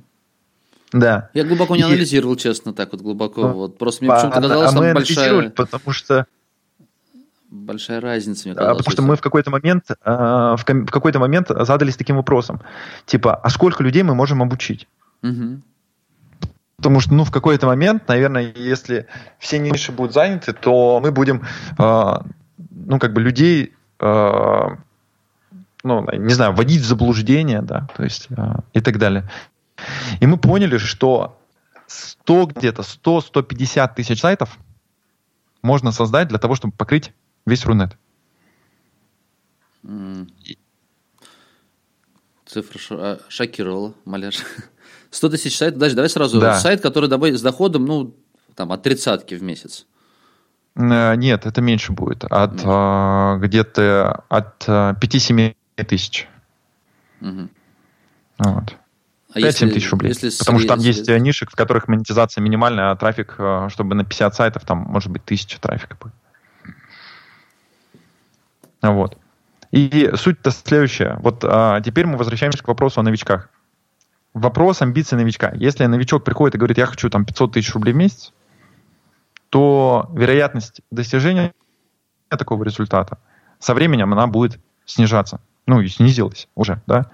Потому что в такой плотности, э, на таком уровне плотность будет формироваться, потому что там от тебя, во-первых, уже и бизнес-навыки требуются, и э, тебе нужно управлять, скорее какой-то структурой там, и так далее. То есть все эти вещи, они уже выходят за рамки просто вебмастера, который сидит э, дома и, грубо говоря, там конечно, два конечно. часа в день работает. Тоже бизнес. Но если, если мы говорим про, да, если мы говорим про сайт там, на 5, 7, 10, там, да даже 20 тысяч рублей дохода, то я считаю, это очень долго будет э, актуально. Просто такие люди, как правило, еще и обыгрывают сайты э, тех ребят, которые зарабатывают 500 тысяч. Потому что, ну вот представь, у меня сейчас э, там 350 сайтов, и некоторые ученики находят мои сайты и говорят, Роман, ну сайты говно. Ну, у тебя сайты там отстойные. Я говорю, так я, я знаю. Они говорят, а почему ты не сделаешь лучше? Я говорю, так вы всегда сделаете лучше, потому что вы работаете над одним-двумя сайтами. У вас доходность на одном сайте будет там 10-15% возврата инвестиций э, к месяцу. А у меня будет 5. Но у меня единственное 350 сайтов, а у вас один. Вот и весь, вот весь прикол. Я к этому отношусь как к бизнесу, а вы относитесь к этому как к самодеятельности. А, И это неплохо, потому что для кого-то по кайфу вести свой один сайтик, зарабатывать на нем 30-50 тысяч рублей, а, раз в год там куда-то выезжать, заниматься в свободное время, чем он хочет, и тоже получать удовольствие от жизни. Поэтому как так у меня отношение. А если, если сократить, срез сделать, вот, например, выше тридцатки, выше сотки, выше там 500, вот э, сколько может сайтов? Мне реально интересно вот а, объем всей ниши, если убрать э, эти топчики, совсем топчики, типа, не знаю, там нужно лента, лайфхакер, недостижимые такие проекты. А, ну вот представь, я выхожу, ну, решил заняться бизнесом. Думаю, а не заняться ли мне стройматериалами? И я реально могу представить, ага, вот мой Да. город, вот у меня столько-то квартир, столько-то новостроек, столько-то жителей. И по этим циферкам я могу примерно понять объем рынка стройматериалов. Посмотреть, сколько магазинов здесь есть, и для себя ну, сделать вывод, стоит сюда идти или нет, понимаешь? Я понял. Са- самый главный вопрос э, это способов монетизации. Э, то есть ты э, имеешь ли какие-то навыки, чтобы делать не примитивную монетизацию из разряда контекста, там, тизеры? Имеешь ли такие навыки? Если ты, э, допустим, вот представь, э, если ты имеешь такие навыки, то я считаю, есть 150 тысяч сайтов, в которых можно зарабатывать больше 100 тысяч рублей. Потому что грубо говоря, возьми любую тему, ну вот, не знаю, любую мне назови, и если к ней привязать бизнес-модель, да, где ты будешь э, работать с аудиторией, где будешь э, формировать клиентскую базу, где ты будешь э, создавать э, ну, продукт, да, что-то продавать, э, партнерские какие-то взаимоотношения, еще что-то, то в этом случае я считаю, что в любой теме можно делать 100 тысяч рублей. И тогда 150 тысяч сайтов на 100 тысяч рублей. Мгм. Мгм. С одной стороны, знаешь, так шокирующе, а с другой стороны, я не могу не согласиться, но ведь действительно количество малых предприятий, количество предпринимателей, ну, их точно больше миллиона. Я сейчас могу соврать в цифрах, там, несколько миллионов, и всем нужны клиенты. И если посмотреть под другим углом, то есть двинуть вот эту парадигму, что у тебя информационный проект, и ты ставишь, не знаю, кроме как контекстной рекламы, ничего больше не придумываешь, а по сути ведь э, конечным потребителем твоей рекламы является малый бизнес. Малый бизнес идет и заказывает рекламу, там, не знаю, условно, в агентстве. Агентство отдает еще часть денег Яндексу, и часть денег достается реклама, э, владельцу площадки. Если всю эту цепочку убрать и самому стать, э, ну, по сути, предпринимателем и какую-то услугу или какой-то продукт оказывать клиентам, которые зашли к тебе на сайт. Да. Мне мысль твоя очень понравилась. Круто. Большое такое поле. Ну, как и для веб-мастеров, для творчества, но также для тебя, для обучения. Рома, знаешь, мне интересно, э, вот знаешь, есть такая, такая фраза, лучшая награда для учителя, когда ученик превосходит. Мгм. У тебя сейчас есть ли, ну, среди учеников ребята, которые по доходу тебя уже опередили? М. Ну, ну, я думаю, что именно вот по сайтам э, из э, тех учеников, которых я знаю, сейчас в данный момент, я думаю, у Дениса Матеска больше доход. Именно по сайтам. Ого, Хм, круто. Ром, а, ну, не знаю, другие выдающиеся результаты? Ну, такие вот большие результаты у учеников это 2-3 миллиона э, в месяц. Э, Это ну, такие большие уже результаты, но больше этого пока что я не знаю. А что ты чувствуешь, когда узнаешь, что там, ну, ребята добились каких-то результатов, и ты ну, понимаешь, что косвенно там, или прямо приложил к этому руку? Блин, это, это, наверное, сильнейший драйвер, сильнейший. Вот, потому что когда я вижу, что у человека не просто там, знаешь, он прослушал, что-то сделал, а когда у него ну, вот, э, реальные изменения в жизни, и, как правило, эти изменения меня даже интересуют не финансовые, а какие-то принятые решения, там взять за кого-то ответственность или, например, свою жизнь изменить, принять решение куда-то переехать, э, купить то, что для многих послужило там знаком, что этот человек вырос, там, достиг чего-то и так далее. То есть вот эти все вещи, они, конечно, предмет огромной гордости. И ну, это точно, наверное, э, чем вот, если бы мне сейчас там было бы 60-80 лет, да, я бы, меня бы спросили, чем вы можете гордиться, я бы этим сказал, что я могу этим гордиться. Но мне бы хотелось, чтобы таких людей было больше, поэтому я хочу больше обучать э, именно людей, м, которые уже, ну, там, встали на ноги, то есть начали первые результаты какие-то внятные получать. Потому что дальше уже они сталкиваются вот с теми трудностями, как ты говоришь, там э, потолок там 200 тысяч рублей, 300 тысяч рублей. Вот, то есть э, как людям помочь э, кардинально выйти в другую лигу. Вот это меня как бы вдохновляет. Ну, для, для таких ребят сейчас у тебя пока программ нет. Но на самом деле эти э, спойлер дам то, что мы вот на последней планерке решили, что телепорт возобновим. Потому что у нас изначально был телепорт, э, мы потом сделали арену, попробовали, ну, типа массовый формат с разборами, и поняли, что на массовом формате это не работает. То есть, э, да, люди получают много инфы, да, на разборах их дают конкретные рекомендации, но все, кто были на телепорте, э, у ребят результаты, ну, там, были в 2, в 3, в 5 раз, а после арены ну, там, плюс 50, плюс 70, x2, ну, это вот как бы круто. То есть, э, потому что нету такого очень ультра погружения. И цена, ценность. То есть, если бы э, арена стоила там не знаю, 100 тысяч рублей. Она бы, во-первых, бы, было бы человек 30, и мы бы смогли достаточно глубоко Ясненько. У тебя арена сейчас трансформировалась, по сути, в Кинзу 2014 года, да? Или нет? Я просто вот ну, я еду там, мне вроде пригласили даже, да, ты меня даже да. пригласил через Айгу да. выступить, но я так посмотрел, вроде большой состав спикеров, и я так понимаю, что да. были... 19 спикеров. Да, ряд, ряд жалоб со стороны веб-мастеров, что Кинза превратилась вот в в, этих, в арбитражников, в CPA-сети да. Э, на каждом углу, и ценного такого нет. И размывается вот это сообщество, возможность пообщаться, потому что очень ценное, ценный момент это кулуарное общение. А когда ты даже с бейджиками, но все равно найти знакомых лиц крайне да. сложно. Сейчас арена станет, по сути, вот той ламповой, доброй, уютной кинзой. Э, станет Э, вот, не знаю, вот эти вот э, все фразы, да, там, ламповая, добрая, уютная, э, можно ли сделать мероприятие на 200-300 человек ламповым, добрым, уютным? Но, на мой взгляд, крайне сложная задача в силу того, что все люди очень разношерстные. Потому что вот эта душевность, она создается, когда люди находятся на одной волне. Да? И не в с точки зрения, чем они занимаются, а с точки зрения понимания, доверия и там, доброты по отношению к друг другу. А, нам уда- удается такое делать там, на закрытых вот этих программах, там, золотой марафон и так далее, когда там собирается 20-30 человек. Но вот опыта там проведения такой вот душевный, чтобы в конце там люди все, не знаю, там э, за плечи вместе взялись и сказали там ура, это была арена, это самое лучшее, что у меня было в жизни, там, я буду дружить со всеми, реально, вот, ну, как бы чувствовали искреннюю, э, там, дружбу и э, доверие ко всем людям, которые есть, но я не знаю, как такое пока что сделать. Поэтому для меня э, арена сейчас э, в том понимании, в котором мы хотим запустить, э, это э, некая альтернатива Кинзе, э, где будет больше информации про сайты, а не про еще другие сферы в рынке интернет-заработка. И дополнительно время для того, чтобы э, весной поучиться и осенью поучиться, потому что я более чем уверен, что многие пойдут на арену, а потом пойдут на кинзу.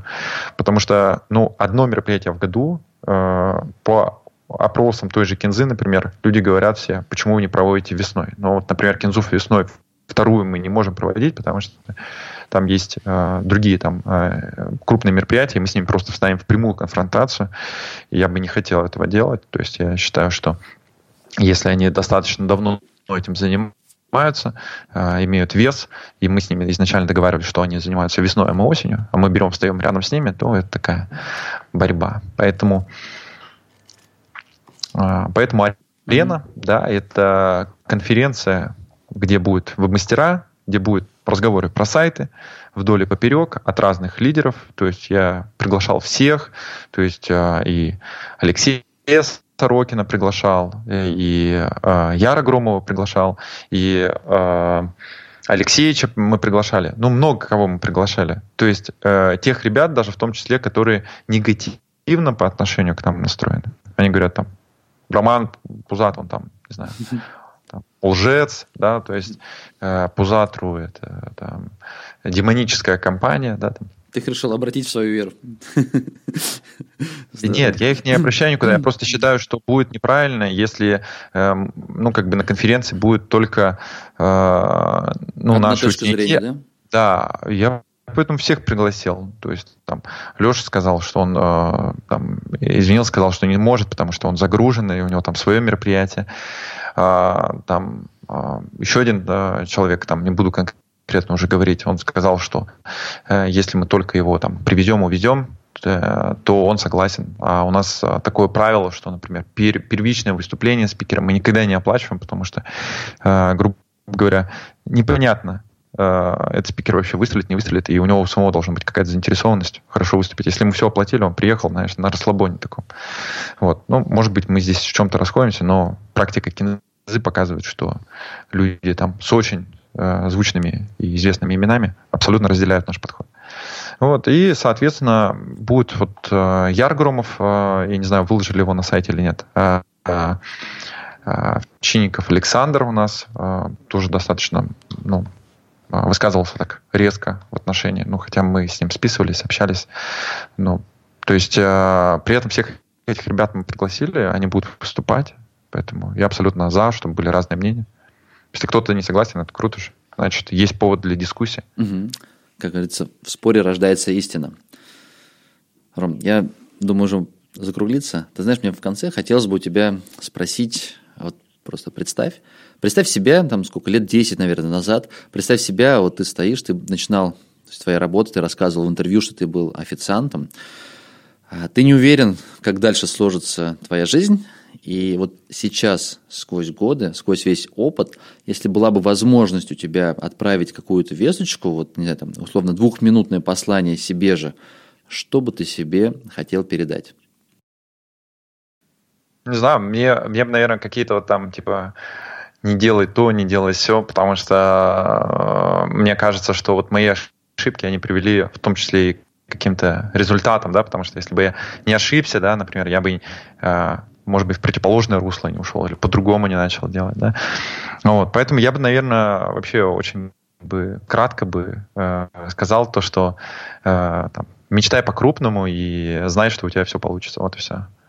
То есть, э, как мне кажется, что э, вот именно вот этот подход, он э, ну, сильно влияет и повлиял тогда, потому что я всегда э, чего-то хотел большего, мечтал и всегда там, поднимал планку, стремился и, э, собственно, э, на мой взгляд, это является э, тем, что повлияло на результаты. А если бы я может быть, мечтал еще крупнее и верил бы больше в то, что у меня получится, тогда бы я думаю, что, может быть, еще большего я бы достиг. Вот. Но э, это лишь гипотеза. Ну, спасибо большое тебе за выпуск. Мне было крайне невероятно интересно побеседовать с тобой. Мне кажется, получился такой добрым, уютненьким. Я надеюсь, что мы смогли добиться цели и показали тебя таким, каким ты э, не, не готов открываться в социальных сетях. Спасибо большое, Ром. Да, да. Надеюсь, всем будет интересно. Жень, спасибо за приглашение. Э, долго мы с тобой состыковывались, но все-таки это реализовали. Самое главное, чтобы из нашего с тобой беседы да, для ребят была какая-то польза. Вот. Всем желаю удачи. Ага, пока-пока. Спасибо. Ребят, а, прежде чем попрощаться с вами, я, во-первых, хочу сказать, что все вы большие молодцы. Вот все те, кто дослушали, а, вы реально молодцы. Я уверен, что в будущем вас ждут отличные результаты. И я еще хочу напомнить, что мы проводим небольшой конкурс в моем паблике ВКонтакте, в паблике Кошкин Про. Найдите эту запись. Если вы слушаете сейчас здесь ВКонтакте, тогда просто запись э, с этим подкастом. Э, ну и условия конкурса достаточно простые. Репост и вступить в группу. Но я считаю, что достаточно хороший приз. Доступ к курсу Спарта. Я сейчас не помню, но он стоит, по-моему, около 40 тысяч рублей. Вот. Ну и также приглашаю вас к комментариям обсудить выпуск. Все обсуждения проводим ВКонтакте, в моем паблике. Все, ребят, всем хороших профитов. Всем пока-пока.